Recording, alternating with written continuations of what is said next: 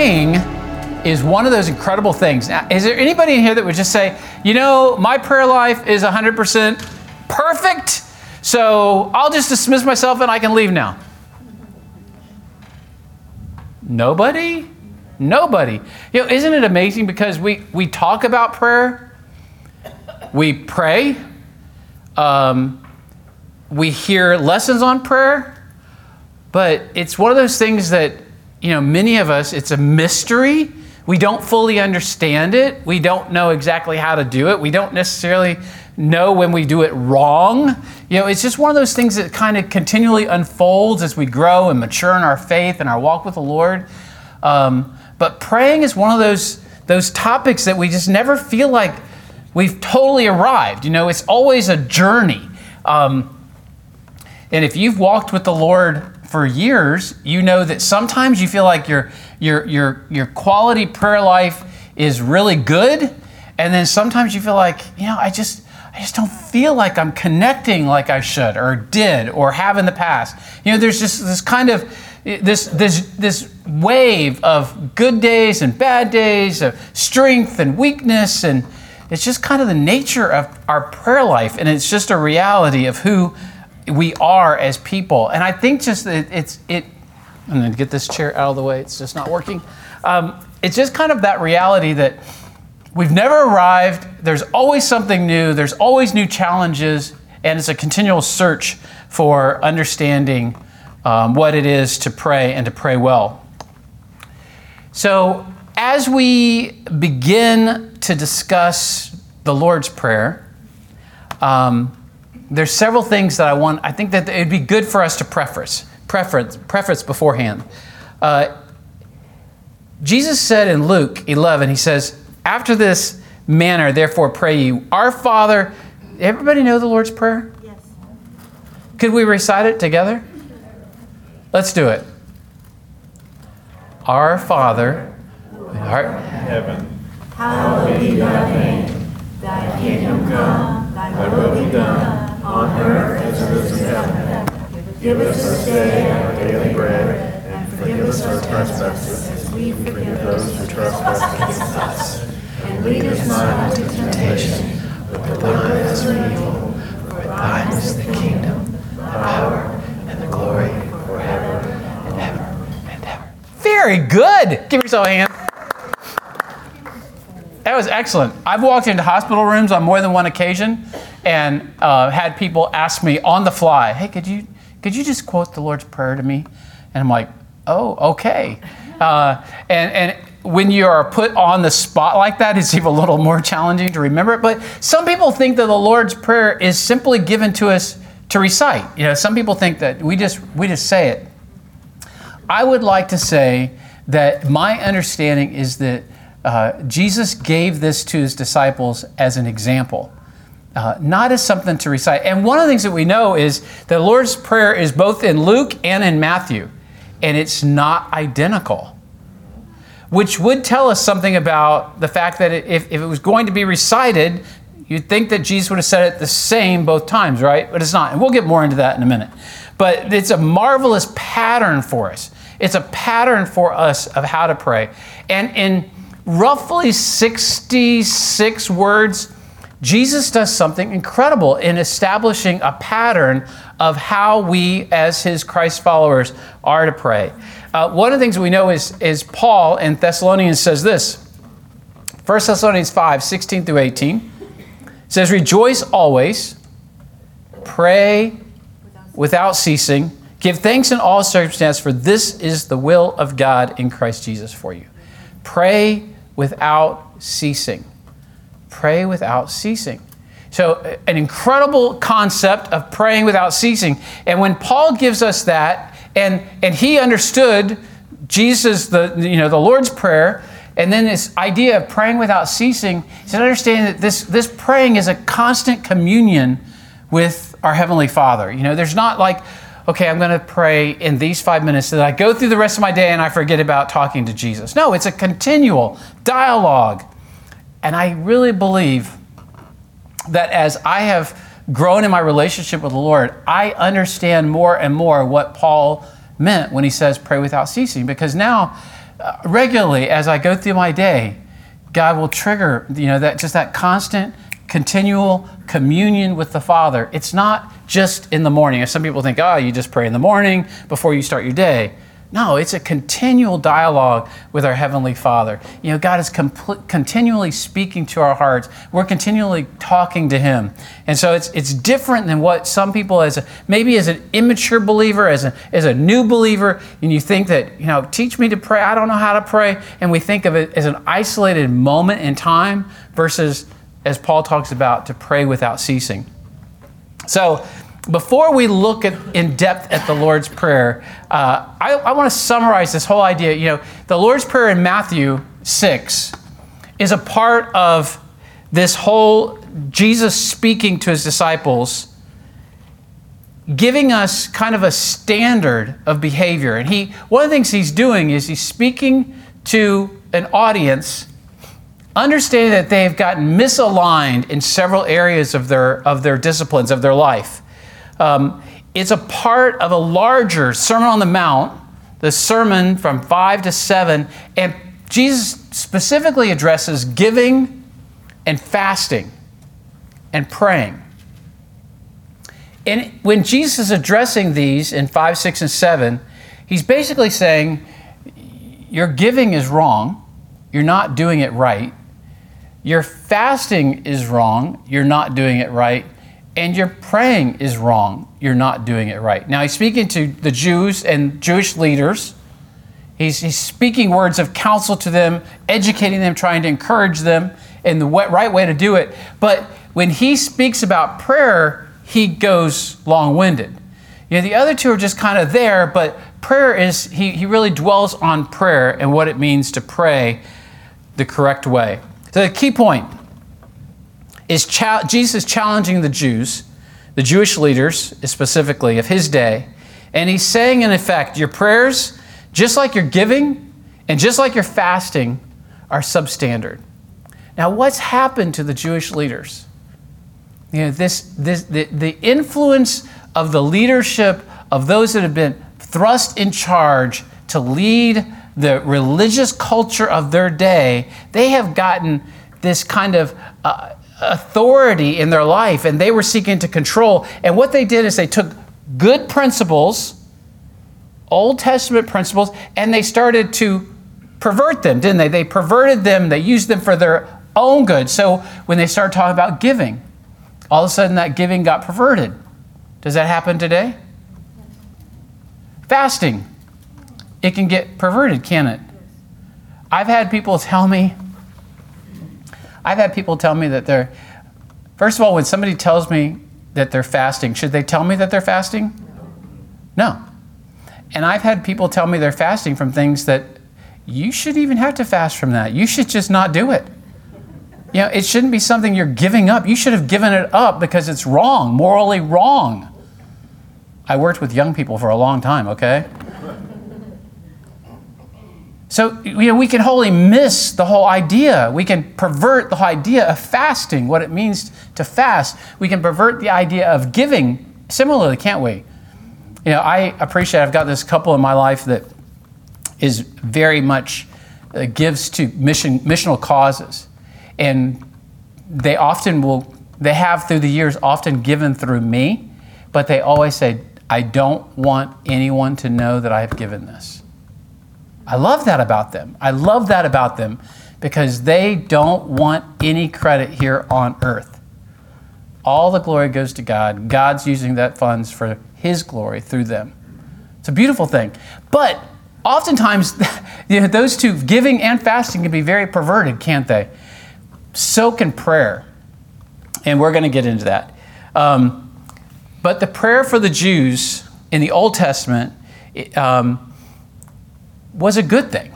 You know, we see when what's recorded in the Old Testament, prayer was solid. People seeking after the heart of God. It wasn't perverted. It was wasn't until Jesus' day when we see and Jesus recorded that that the, the Jewish leaders had perverted it. In Romans 8 26 says, likewise, the Spirit helps us in our weakness. For we do not know what to pray for as we ought, but the Spirit Himself intercedes for us with groanings too deep for words. It's amazing how Paul says that, you know, we don't even know what to pray for. We need help in what to pray for, don't we? You know, it, it really speaks against an arrogance or cockiness or prideful attitude when it comes to pray, praying, because oftentimes we don't know what to pray for. I don't know if uh, this is going to touch anyone in the room. If, I, if it does, um, I apologize if it's, a, if it's an emotional, sensitive moment. But um, last night, after I got home from work, I got a call from uh, some members uh, in our church asking me to come to a home. Um, their best friends had just been hit by a car and killed in an accident. Um, I sat on the highway, not knowing what I, why I was sitting on the highway. I sat on the highway on State Road 80 for about an hour and a half before I could get to the house, and just asking the Lord to give me the words to say to this family who had just lost a mom and dad. You ask the Spirit to give you words of counsel, of comfort, of encouragement. You know, it's not easy, you know, to have the to feel like you are adequate enough to say what someone needs to hear in a moment like that, right? So these words, likewise, the Spirit helps us in our weakness. Uh, I felt weak, inadequate God, why, why me? You know, but God, you, you are the strength. You are the source of the words of encouragement to them. Likewise, the Spirit helps us in our weakness, for we do not know what to pray as we ought, but the Spirit Himself intercedes for us with groanings too deep for words. And I think as we walk with the Lord, as we mature with the Lord, we understand what that looks like and, and, and how that relates to us uh, that the Spirit makes intercession for us. When we don't know what to pray, we don't know what to say, the Spirit does. And I'm so grateful. I am so grateful that the Spirit does. Um, so, in studying God's Word, it leads, when we look at Jesus' prayer life, we can see several things. Um, essential to our prayer life is an understanding of the Word of God. Did you get that? essential to our prayer life, and I, I, all this is a preface to getting to the Lord's Prayer, but essential to our prayer life is an understanding of the Word of God. Not to be critical, but if you hear somebody pray and they pray something and it's like, that doesn't align with biblical truth. Well, there's two things. Either they've ignored the truth of God or they don't know the Word of God well enough to know what God's word says. So when we pray, should we not align our prayer life with the truth of Scripture? It's an obvious yes. You know, so knowing God's word is essential. It's very important to know God's word to have a prayer life. Knowing God's word. So studying God's word is a priority as we learn how to pray. I've heard people say, you know, God, give me strength for the day. Well, it sounds good, doesn't it? It sounds right. But who is our strength for the day? He is. He is, and He's given it to us, right? So maybe it's semantics, maybe it's words. You know, maybe the heart is right, and ultimately, I'm not going to judge that. But as a believer, as a follower of Christ, to know God's word and to know that God has given me strength because He abides in me is important to having the quality of prayer life and to pray as Jesus would want me to pray, to know He is my strength. Thank you, Jesus, that you've given me strength. Thank you, God, that you've equipped me for every good work. Does that make sense? Knowing God's word is important. In Jesus' prayer life, we see that he prayed in the morning, he prayed at night, he prayed alone, he prayed with people, you know, he had various means. In 11.1 of Luke, it says, Lord, they said, these disciples said, Lord, teach us to pray. Teach us to pray. So, what they had observed in Jesus, they wanted to learn. They saw him go away. They saw him, you know, go away alone or go away with a couple of his disciples. And they're like, what you're doing, we want to know how to do that. We want to learn how to pray like you are praying. It was important to these followers. Jesus' disciples would have understood how the Jewish leaders prayed. That would have been a part of their culture. They certainly would have understand how these Jewish leaders prayed in the synagogue or, or prayed at certain hours in public places to be seen. They would have understood that. But they also would have understood that it didn't appear right, that this religious exercise of praying just did not appear to be the same thing that Jesus was doing. For oftentimes, Jesus would slip away in private and pray. So, let me give you some historic Jewish prayer perspective. Uh, I came across this through a study of John MacArthur that I was doing, and I just jotted these down. But if you go back to the Old Testament in Psalms 145 18, it says, The Lord is near to all who call on him, to all who call on him in truth. Psalms 145 18. The Lord is near to all who call on him, to all who call on him in truth. Historically, Old Testament, the psalmist understood to call on the Lord and to call on him in truth. In Psalms 91 15, said, When he calls to me, I will answer him. I will be with him in trouble. I will rescue him and honor him. In other words, the word of God revealed that God wanted to hear their prayers that God wanted to hear their hearts cry. And I believe that the same is true today. No Jew ever doubted the priority of prayer. And most Jews today, if they're a faithful Jew, they would say the same thing that they believe that God is hearing their prayers. Jewish teachers went even a step further and they taught a necessity of that constant prayer in their life. It kind of goes back to what Paul was teaching the Thessalonians that to pray constantly, to pray continually. See, they were trying to teach the people to avoid praying only, only when you get desperate. Now, seasoned group of Winstonite followers of Jesus that you be in here, your prayer life is probably not one that only gets engaged in desperate moments, but let me throw out the possibility that it gets intensified in desperate moments. Yeah.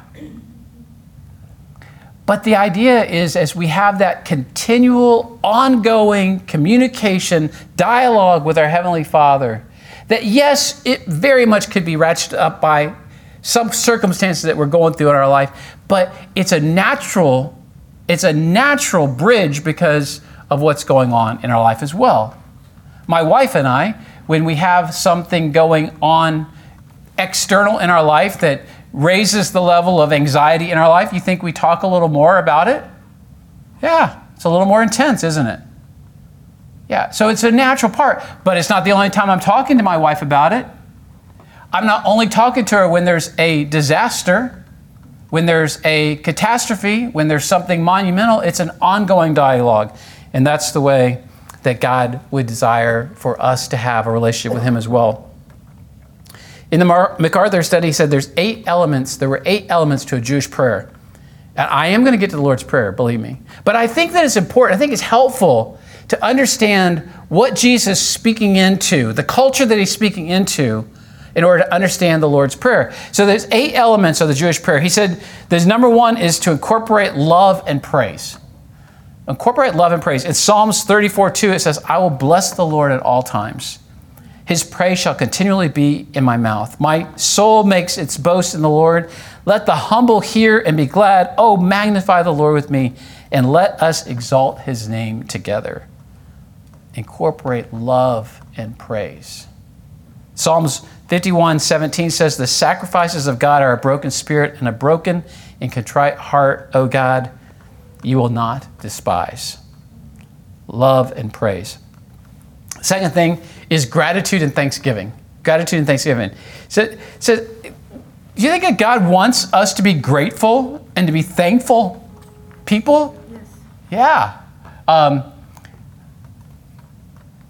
we are so quick to be critical, um, complainers, aren't we? You know, I think we really have to fight that in our world because it's a, a part of our culture is to always see the, the negative and not the, the positive.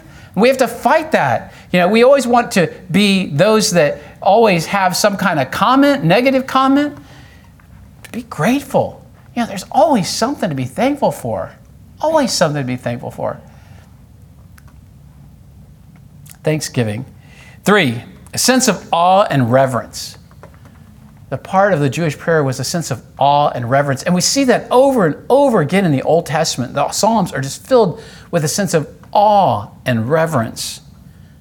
Four, obedience.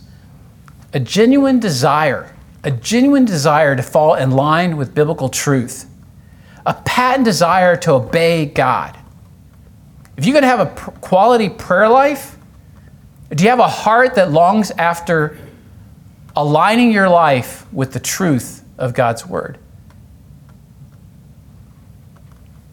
My tongue will sing of thy word, for thy commandments are right.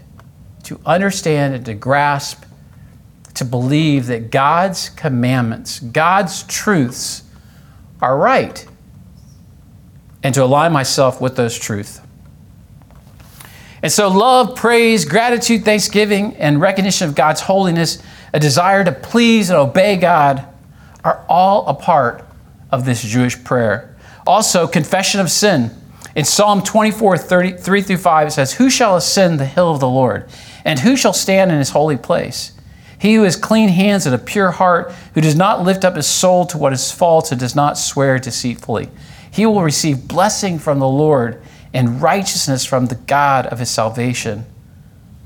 Wow. Confession of sin, to pour out our heart before God, to let him know of our weakness, the things that we've done wrong.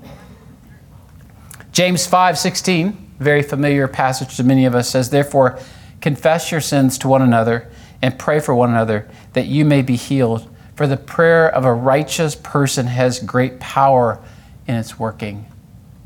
The effectual prayer of a righteous man availeth much.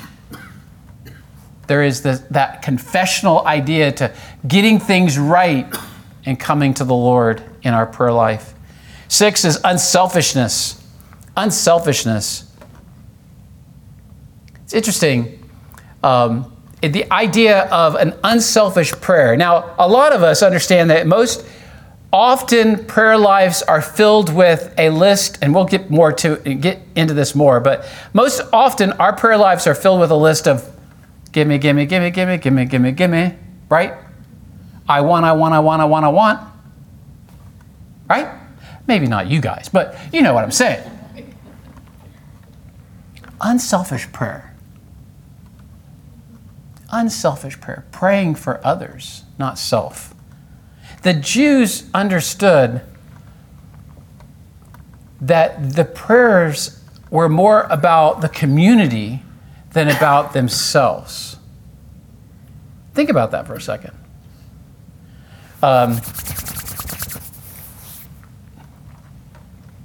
if you have a daughter getting married, anybody here have daughters? You have daughters? You have a daughter getting married, and you've spent $100,000 on a wedding, first mistake. It's not out of the question these days. But if you spent a lot of money on a wedding, and you have made the decision with your daughter's blessing, and I mean that you've blessed your daughter uh, to do an outdoor wedding, and it's in dry season. And you're thinking, we're good to go. We don't have to worry about it raining on my daughter's wedding day. It's not going to rain because it's April the 5th. And it doesn't rain in Florida on April the 5th. The water, the, the water, the weather is always gorgeous. It's going to be a high of 78. It's going to be beautiful. No worries and you wake up April 5th and it's raining. And it rains. and it rains. And then the pastor shows up. And you say, Pastor, can you please pray this rain away? You're like, well, that's ridiculous. No, it's not. No, it's not. People do it. People have done it. Is that selfish?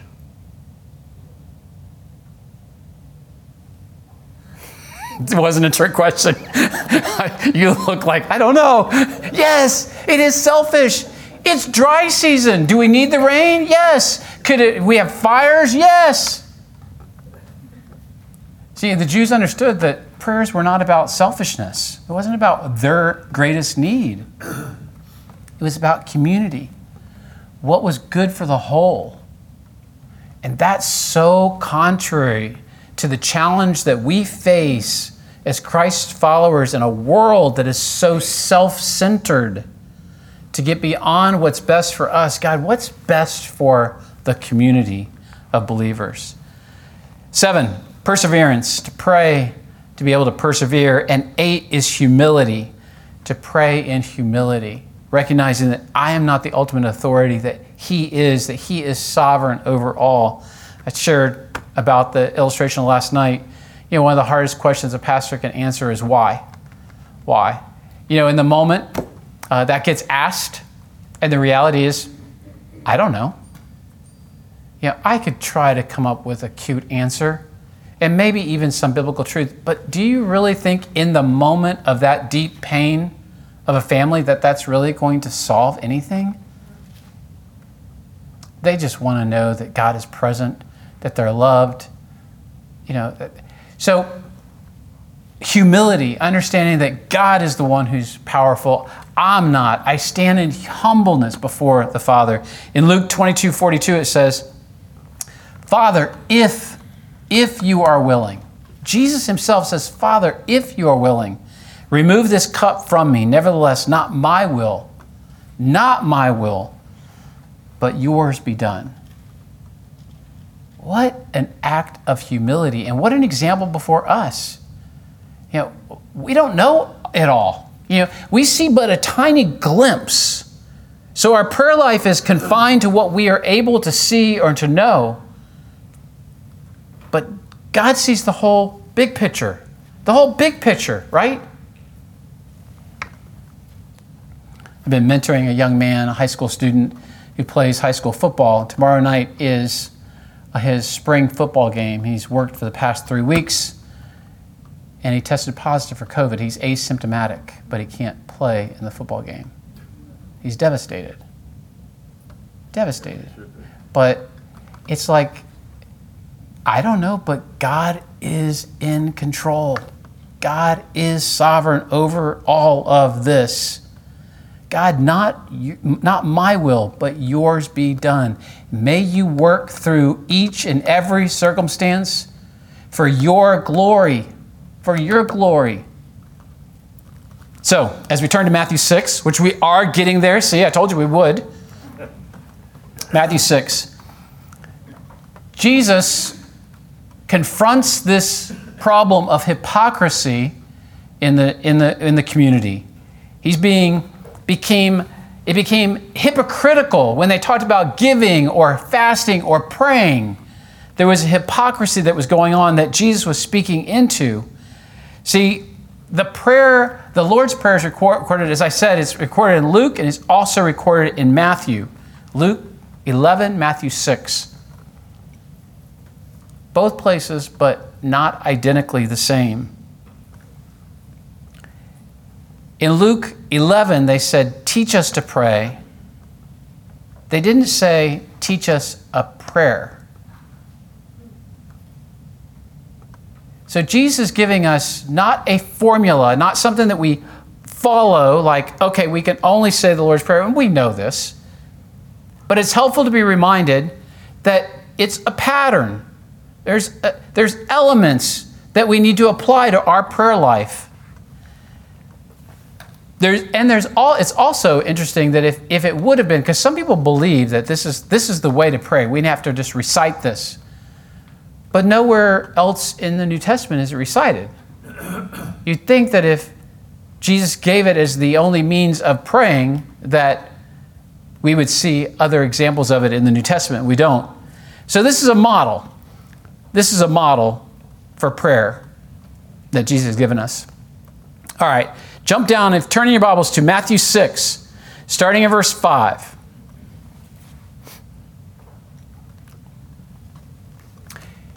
And Jesus says, And when you pray, you shall not be like the hypocrites.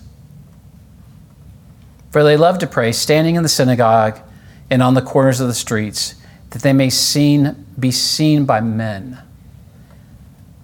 And when you pray, you shall not be like the hypocrites, for they love to pray standing in the synagogues and on the corners of the streets, that they may be seen by men. Surely, I say to you, they have the reward.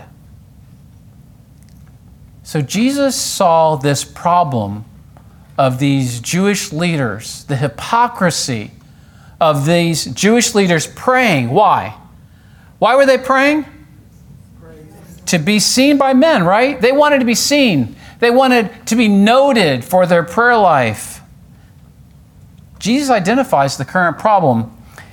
They loved standing in the synagogue or on the street corners so that people would notice them. Now, nobody prays that way today, right? It was a, it was a, it was a hook. Yeah. Yeah, people could still pray to be seen and noticed by men. So, what Jesus is saying as a pattern, as an example, is don't pray for the benefit of others.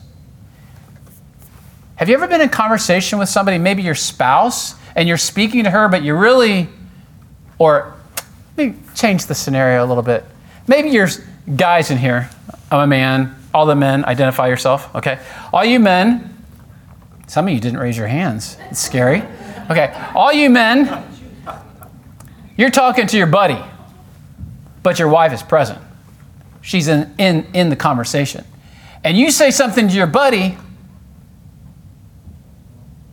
that you want your wife to hear. Like, yeah, we've gone out to dinner the past four nights. I'd love to have a, I'd love to have a home cooked meal. Now, are you really saying it to your buddy or are you really saying it to your wife? Who are you trying to get noticed? See, what Jesus is saying is don't be like those hypocrites that are standing on the street corner or praying in the synagogue to be seen by others. You know, their heart is wrong. They've already had the reward. Whatever, whatever good comes from the impressing other people mode, they've received that reward. They've received it. It's, it, it's good. In Luke 20, verses 46 and 47, it says, Blessed are of the beware of the scribes who like to walk around in long robes and love greetings in the marketplaces and the best seats in the synagogues and the places of honors at feast who devour widow houses and for the pretense makes long prayers, they will receive the greater condemnation. It's not about the length of our prayer, is it? It's about the heart. Now, prayers can be long, but prayers can be short. If the prayer is directed to the Heavenly Father, our Heavenly Father, and our heart is in alignment with Him, it doesn't matter how long or how short it is. But these Jews wanted to be seen by men. Such prayers are an insult to God because they're really not, it's not really about the relationship, is it? It's about their own personal benefit, their own personal good. And they have their reward. You know, whatever reward that is, they have it. But Jesus says, for you, when you pray, go into a room. Go into a room. Now, there are such things as prayer closets or places that one can go to get away, privacy, quietness, stillness. But the idea here is that you aren't seeking to pray in places to be seen by men where you can impress them. You can pray. I don't believe that Jesus is speaking against public praying. But the heart of the public prayer is a communication with the Heavenly Father and not so that other people will hear. Sometimes, and I've, I've heard this before, um, identified it, you know, sometimes somebody's praying and I'm, I'm sitting listening to the prayer and I'm like, okay, he's teaching. Do I listen? Do I open my eye? Am I, is this a teaching moment or is this a prayer to God? Is, it, is, it, is he speaking to me or is this praying? Yeah, I, I don't know because I'm confused. But prayer is a communication between the prayer and our Heavenly Father. Now, could it be a teaching lesson? Yeah, absolutely. There could be moments that it could be very teachable. But if the purpose is trying to teach those that are listening, then it's really not praying, because praying is to our Heavenly Father. Matthew 6, 6, 7, and 8. You guys are doing great, right? Following me? All right. And when you pray, do not weep, do not heap up empty phrases as the Gentiles do, for they think that they will be heard for the many words. Do not be like them, for your Father knows that you need before you ask Him. For your Father knows what you need before you ask Him. So, and I already mentioned this a little bit. It's about not, it's not the volume of our prayers. Some people think if we don't pray for 30 minutes, that's not good enough. Or, uh, you know, when I went to a, I went to a Baptist college. I, my undergraduate degree is in accounting, but I went to a Baptist college, and we'd have these prayer meetings. And sometimes, you know, college kids, you know, we'd get up at you know 5:30, 6 a.m. We'd meet in the cafeteria and we'd pray for two hours. It was phenomenal. Don't get me wrong, but honestly, when I look back on those days, I wonder how much of it was more self glory than God glory. You know, what a sacrifice, man. We got up early we were there for two hours, praying, sweat, and blood. I didn't really see any blood, but you get the point. You know, it's not the volume, it's not the length, it's the heart. It's the heart. When you pray, do not use empty phrases. What does that mean? Empty phrases? Anybody have any empty phrases? That vain repetition of over and over again saying the same thing. We have um, somebody on our side. I shall shan't say her name. Um, that says blah blah blah a lot. Um, you know, and I think that uh, young people tend to do that some too. Blah blah blah, like yeah, on and on and on, on. You know, just uh, ramble, ramble, ramble, ramble. Uh, we through the generations have said different things to say the same thing, basically. But I think that's kind of the vain repetition, you know, over and over and over and over again. You know, you just say the same thing. It's just, you know, that continual, continual thing over and over again. And he says, when you pray, do not use empty phrases or vain repetitions without meaning. Don't blah, blah, blah, blah, blah. You know, say something of meaning that connects your heart with our Heavenly Father. Charles Spurgeon says this he says, Christians' prayers are measured by weight and not by length. Many of the most prevailing prayers have been as short as they are strong. I like that. I like that a lot. See, your Father knows. Your Father knows what you need before you ever ask Him. That really hit me when I was studying. It's like, uh, is there's a connection between not needing to pray long, lengthy prayers because our Heavenly Father already knows. He's already got this. He already understands. You know, we're not praying trying to inform him of anything. Think about it. He knows it all. He is all knowing. We just are getting our minds in alignment with His will for us. Prayer is not designed to inform God, but to give man a sight of his own situation, his own reality and to humble his heart and to become before the one that has the ability to change. Verses 9 through 13. This is the model prayer. Jesus Pray like this Our Father in heaven, hallowed be your name. Your kingdom come, your will be done, on earth as it is in heaven. Give us this day our daily bread, and forgive us our debts as we also forgive our debtors.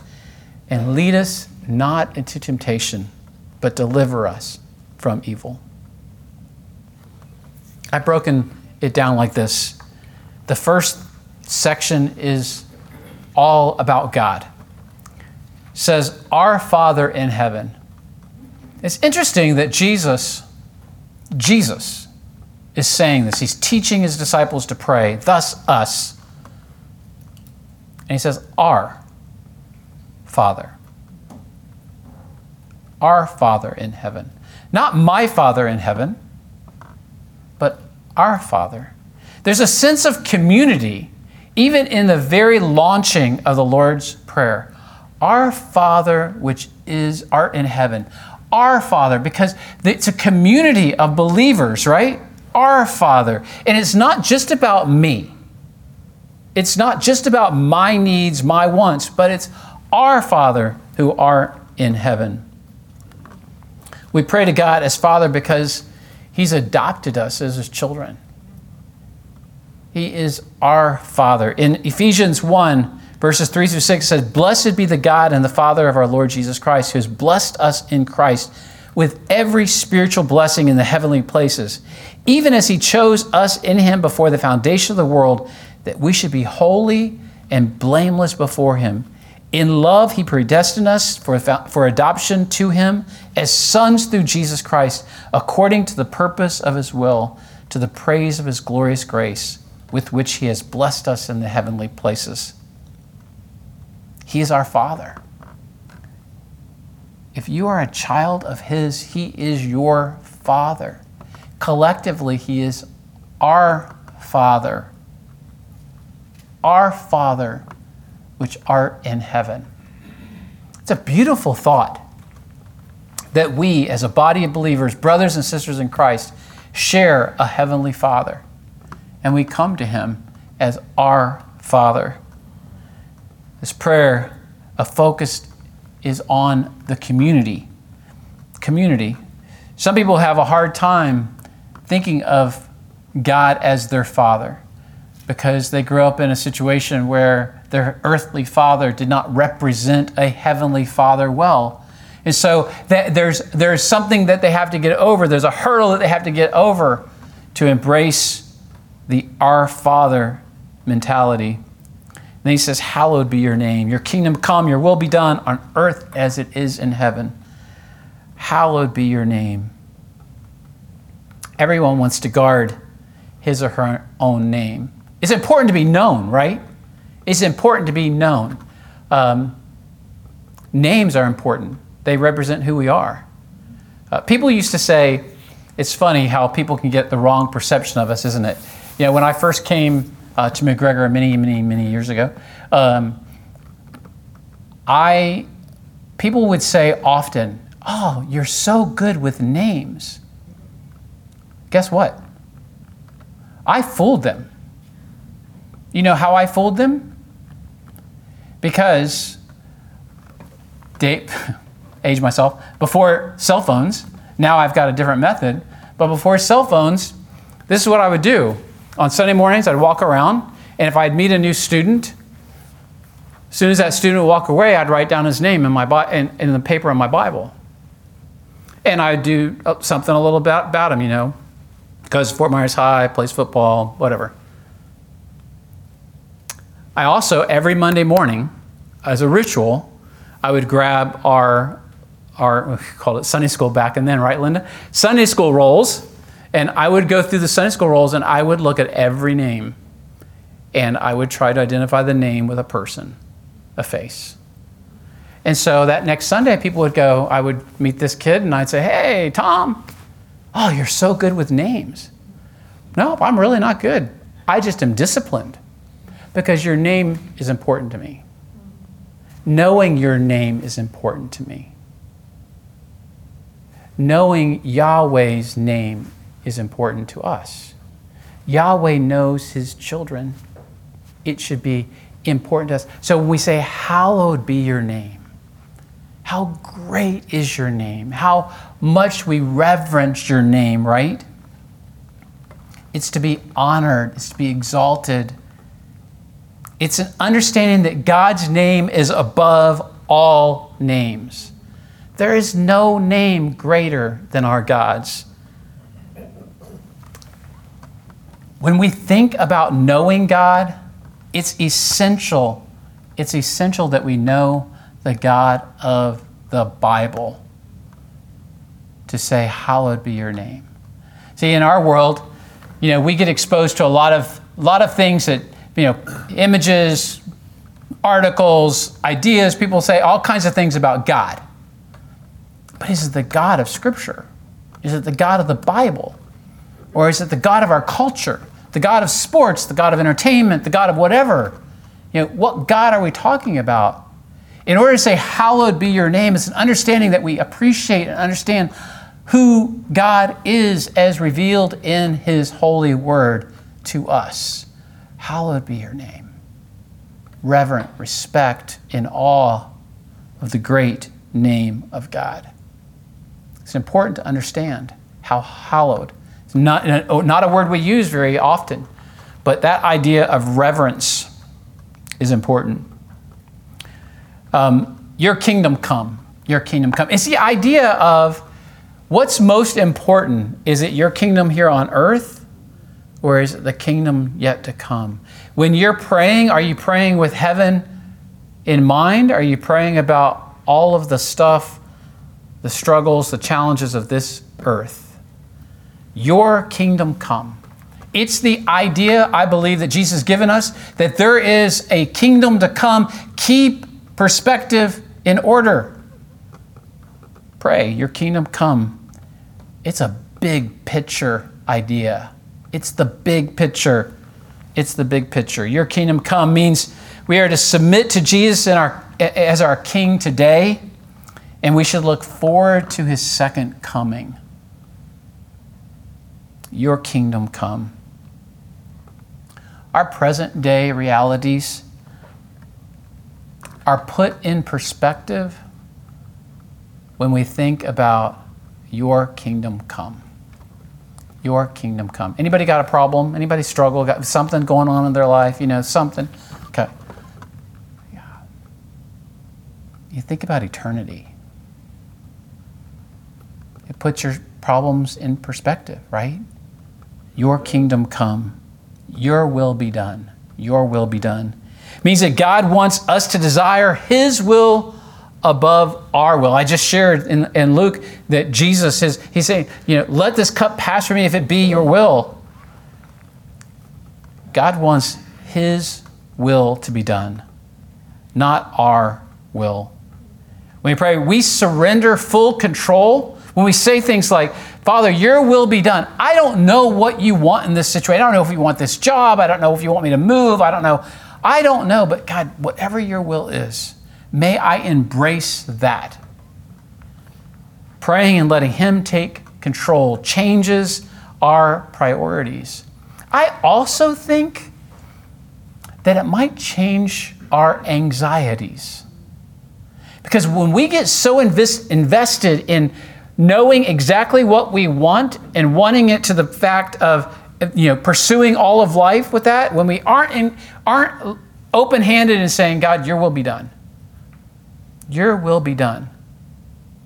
When we aren't that, then we have this anxiety, this anxiousness in our life because we want to control our will instead of relinquishing and saying, God, your will be done. Your, it's a recognition of His sovereignty over our life. And then He says, Give us this day our daily bread. And then it moves from God to man. Give us this day our daily bread. Forgive us our debts as we forgive de- our debtors. And do not lead us into temptation, but deliver us from the evil one. Man's needs. Jesus is talking about provision, forgiveness, protection. The right kind of prayer will freely bring its own needs to God.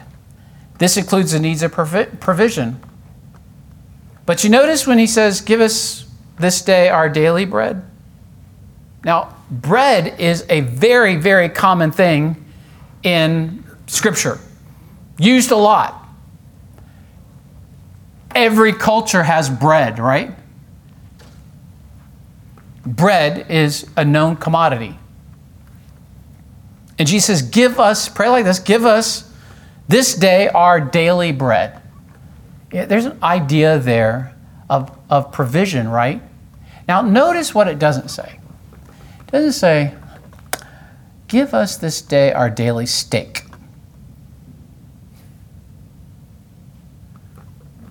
Right? Know, bread is a basic essential. It's not extravagant. Do you get that? You know, there's a basic need there. When Jesus spoke of bread, he meant real bread, physical bread, a sense of daily provision. Daily provision. Bread is a worldwide national commodity that all of us have. It's mentioned some 286 times in Scripture.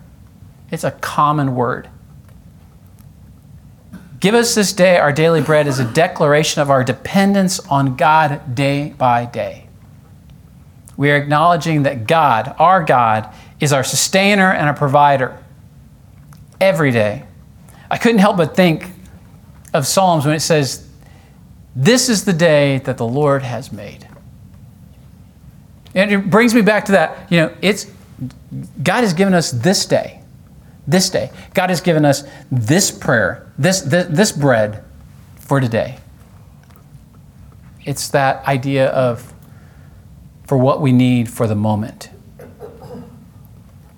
And it's truly about what we need and not our greeds.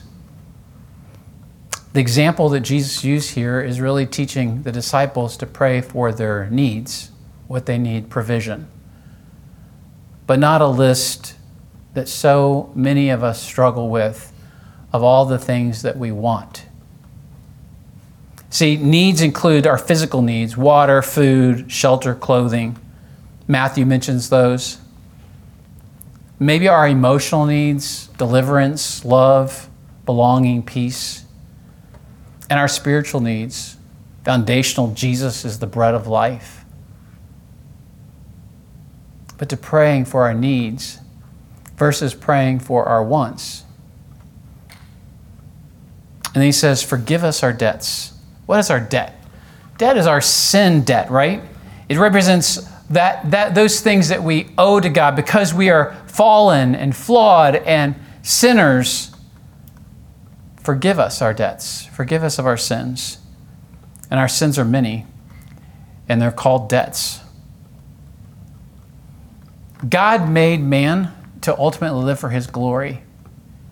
We are to be a reflection of his grace here on this earth.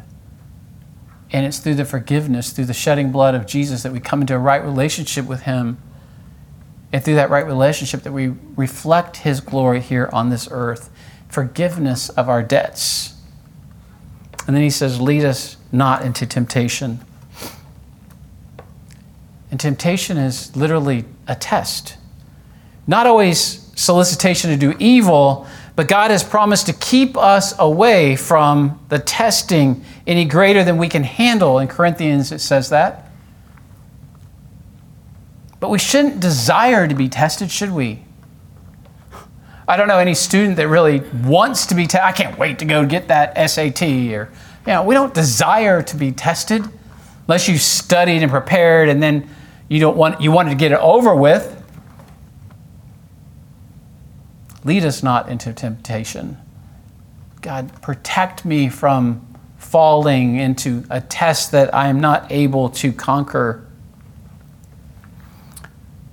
And remember that while God does not tempt men to do evil, God does allow his children to pass through periods of testing. If we truly pray, lead us not into temptation, it will be lived out in several ways. And I just jotted down a couple of things that I thought about. Never boast about our own strength. You know, we're not boasting in our own strength. Never desire trials. Don't desire to be put in a position where you're being tested. Never willingly go into temptation and never lead others into temptation. And then he says, For yours is the kingdom and the power and the glory forever. For yours is the kingdom and the power and the glory forever. I think this is the great summation that Jesus brings to his disciples. A reminder for them as they pray, the perspective thing again, for yours is the kingdom and the power and the glory forever. If you skip down to the next verses, which really kind of move out of the Lord's Prayer, but I think it's important. The next verse, verses 14 and 15 For if you forgive men their trespasses, your heavenly Father will also forgive you. And if you do not forgive men their trespasses, neither will your heavenly Father forgive your trespasses. It's interesting that Jesus connected those two. Goes through this Lord's Prayer of how to pray. The disciples ask, Teach us to pray, and Jesus gives them an example a standard, ideas, and then he concludes it with forgiveness. I couldn't help but think as I was preparing for this evening, if there isn't a significant connection between our ability to pray and that relationship that we have with God and an unforgiving spirit. All of us know that are in relationships, it's hard to have a relationship, any quality of a relationship with somebody that you've not forgiven. It's very difficult to do. Uh, you can be surface, you can be friends, but to have a quality relationship requires a forgiving spirit. And I think that Jesus might very well have concluded this section by saying, If you forgive men their trespasses, your heavenly Father will also forgive you. And there's a restoration, there's an ability to connect in that prayer with our heavenly Father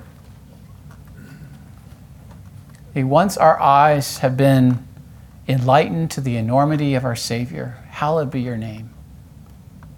Thy kingdom come, thy will be done. We serve a great big God. God is bigger and beyond. God, your will be done. How can we allow the little things here on this earth to go unforgiven?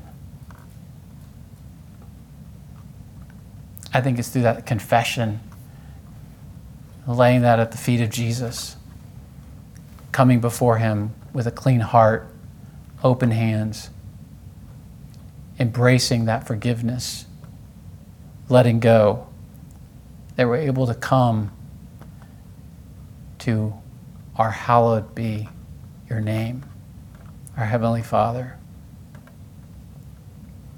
So, the Lord's Prayer awesome example of how we are to pray. A couple of takeaways, and then we'll close.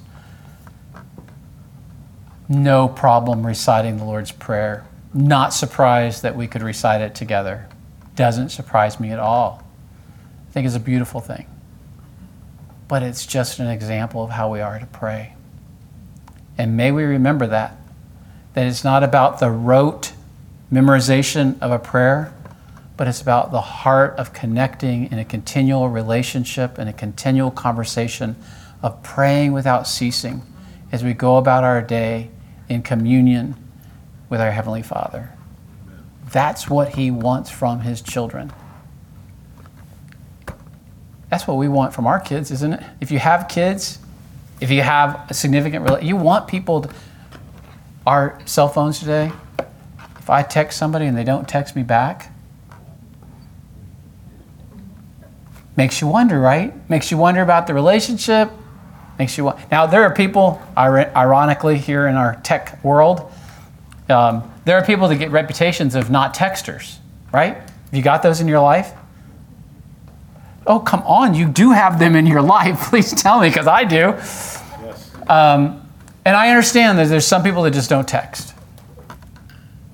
But if you text somebody, you know they're a texter, and they don't text you back, when that communication ceases, immediately you think there's something wrong, right? You know, God wants that continual communication with His children. He wants us to be in that continual, to, to pray without ceasing. To pray without ceasing. That's what God wants from His kids. May we learn, may we learn by the example that Jesus gave to us in the Lord's Prayer.